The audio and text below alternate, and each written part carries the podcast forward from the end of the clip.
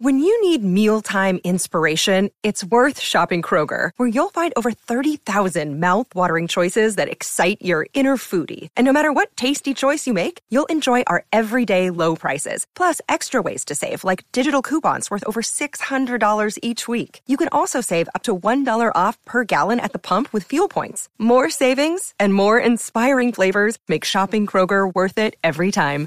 Kroger, fresh for everyone. Fuel restrictions apply.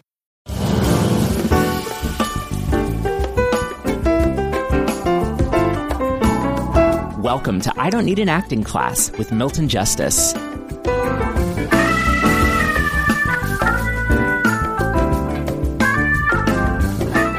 So, uh, the good news is this is the beginning of the fifth season of our podcast, which I personally cannot believe. Uh, we have had over 100 episodes. And if you ever want to reference the episodes, we actually have a website, which I completely forgot about. It's called I don't need an acting class.com. And so if you go to there, you'll find all the episodes that we've had. So um, thank you all for listening. I can't believe that we're starting our fifth season. That is just absolutely unbelievable. Considering when we started, I thought we'd be doing very, very well to do like three months. Anyway, my hat is off to my producer, Walker Vreeland, who has been unrelenting about uh, staying on top of this. So, one of the things I want to do is, uh, as some of you know, the the podcast is based on my class. So I thought it would be interesting if you all in the class took this opportunity to talk about either what maybe you think needs to be addressed, what are things that are confusions, maybe even things that have come up that have been revelations. Just any reflections. I mean, most of us have been together now for quite a while. We've managed to go through a lot. And the thing about acting is there is a lot. I go back to the first chapter of the definitive book on acting, where, yes, thank you. And in the first page, I mention the story of the centipede which I stole from somebody. And the idea was the centipede was walking very, very well until somebody pointed out that each leg was doing something different. And so suddenly it was like he couldn't walk at all. And so I think with a lot of this, and the reason it takes so long is that there are so many elements to acting and I think some things are confusing for a while, and then all of a sudden one day they just clear up. Anyway, so I'm curious about areas that you personally have that are confusing or revelation you've had. Yes, Tamara. I think the revelation that's been most important to me is the biggest sin in acting and how easy it is to make it. Uh, through our work together, it's really clear now that I do jump to performance. And while I feel I'm struggling at this part in my journey to becoming a great actor, I'm happy that I recognize it because now I can see it in other actors that I've previously loved, who I won't mention here. but I can see how they're not being authentic. I can see how they've chosen to be angry, be sad, and how it disconnects them from what's really being said in the text. So I'm happy we're here in class now so that I can work on being authentic, being present, not doing a performance. Good. I'll buy that. That's that's terrific. Anybody else comment? Yes, Errol. Revelations for me come in place when it comes to researching the author, researching the time. It really allows my creativity and my curiosity to dig deeper, to keep searching, to find why certain things may have meaning and why things are said. So I think a lot of the acting teaching that goes around nowadays is more built for TV and quick fixes. This really gives us depth And I think that was a big revelation for me. Even though I've studied it in the past, it never made sense to me. And I think you explain it in a way and you are patient with us that I'm actually using it and it's allowing my performances to be much deeper and it's not I'm not throwing it out there wondering what's going to happen. It's more specific. Yes, I love that too. I, I sort of reported my conversation with Sharon Carnegie a couple of weeks ago, and she's preparing a speech about learning and experiencing and the necessity of learning in order to experience.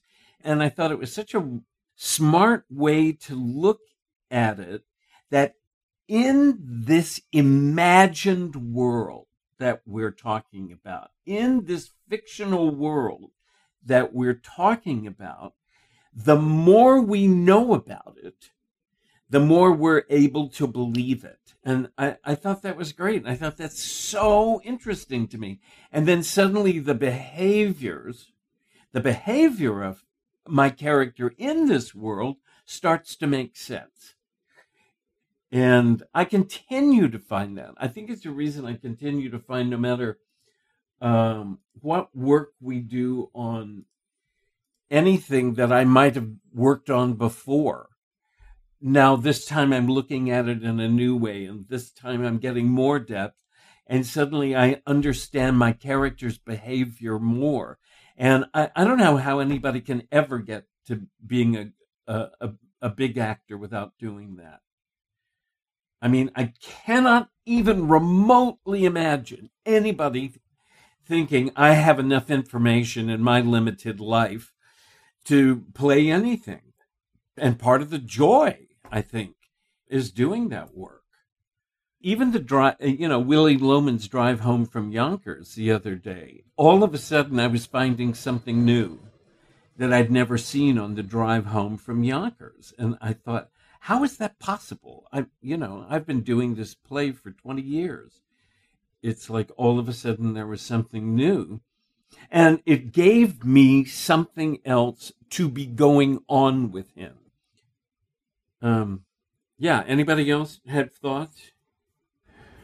I think that in the last few months, what has freed me up a lot is a release from the academicness of how acting was originally taught to me that I have to write things down or that scene study has to be done and there's certain things that have to be figured out in, in this scenario and that it's just about what's going to be fun for me and that the research can be fun and I can go down different roads that are just going to help me is tremendously freeing. And the question I guess that I'm trying to figure out for myself which I really think is just me practicing it is what is going to be fun for me, which is never, there's never, you know, one singular path to that. I, think that is one of the most difficult things to trust. I mean, uh, uh, something about our minds that has to do with our education, and not that any of us are scientific, but it just seems like that there is meant to be a methodology I, I mean, but uh, yeah, I've been teaching for 35 years, and every, throughout my entire teaching, everybody has looked for. So every time I approach a text, I should do this. And I realize that that is something we're desperate for. Do I work on the character first? Do I work on this first? Do I work on the past first? So I, I think all of that is both frustrating and kind of exciting as long as you say, Ooh, this is really exciting. I have no idea what I'm doing. So I, I think embracing the fact that every time you work on something, it's going to be slightly different is really important. It's not that when I approach a text, it's the enemy but it is that when I approach the text, it's the adventure. And I have to let go. There is a difference between getting, you know, preparing sides that are due tomorrow and working on a part where I want to be great. And so I, I have to know going into that it's due tomorrow. I am not going to turn in Marlon's performance. This, this is not going to be my Meryl Streep moment. What it is going to be, however, is I have made very, very specific choices. And I'm telling you something, nobody makes choices. And so, at the very least, if I can say, I think she's, and whatever that is, that gives me something. But so I, I can I can start something like that and then figure out so a how do I make that interesting and B, as Kara Hope put on her list of questions, how can I do it in a way nobody else is going to do it? And, and that's just me. That to me is the fun of it. I always I, listen. I, the fun to me, and of course I did it with my brilliant son during his years of auditioning. But it's like I knew what they were looking for, and so it was showing them something they weren't looking for or surprise them. And he had that once. The director said, You're giving us a huge problem. And he said, I'm sorry. And he said, Yes, you're not what we were looking for, but you're the best one who's auditioned. and he didn't get the part, but it was good to know.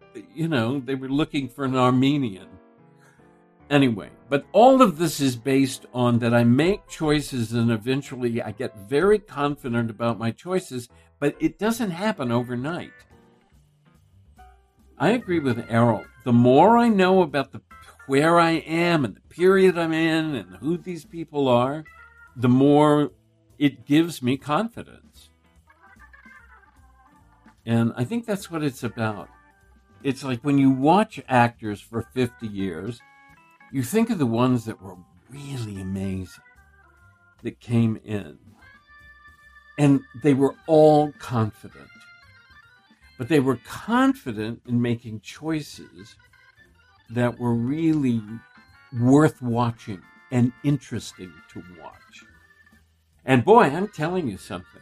As soon as you phase out, as soon as you don't know what you're talking about, we do too. I keep referring to Kara Hope doing a 12 page monologue. But to her credit, I mean, uh, God, I thought I was going to kill myself. She said, Oh, all right, I'm sending it. To we talked about it. And then she sent it to me. And I didn't lose interest. And that's important.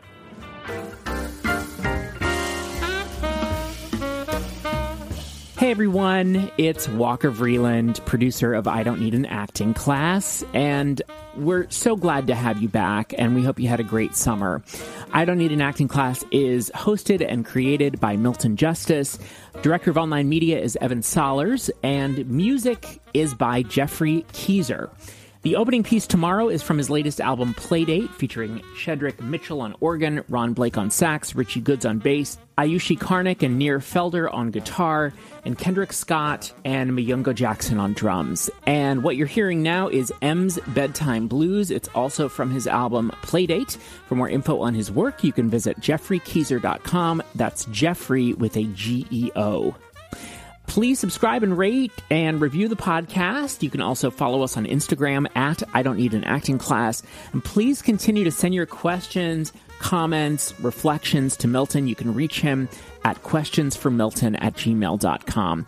Uh, finally, I just want to thank you. Uh, for your concern, those of you who have reached out or asked Milton about how I'm doing. Um, I'm doing quite well. I have been accepted for uh, liver transplant. It should be happening relatively soon. I'm in great hands. I'm feeling very positive, very optimistic about it. I can visualize myself on the uh, on the other side of this. It's an enormous operation, but uh, again, I feel um, very confident in uh, both my ability to get through it and those that are caring for me. Uh, and all of your support and love just means the world to me and really does make a difference. It just lifts me up and makes me stronger. So thank you so much. What else? I feel like I forgot something. Oh, yeah, we have a website, I don't need an acting class.com. You can see every episode we've ever released there. Uh, you can contact us. You can find out more information on the book. Um, so check it out. I don't need an acting class.com. Thank you so much for listening, and we'll see you back here next week.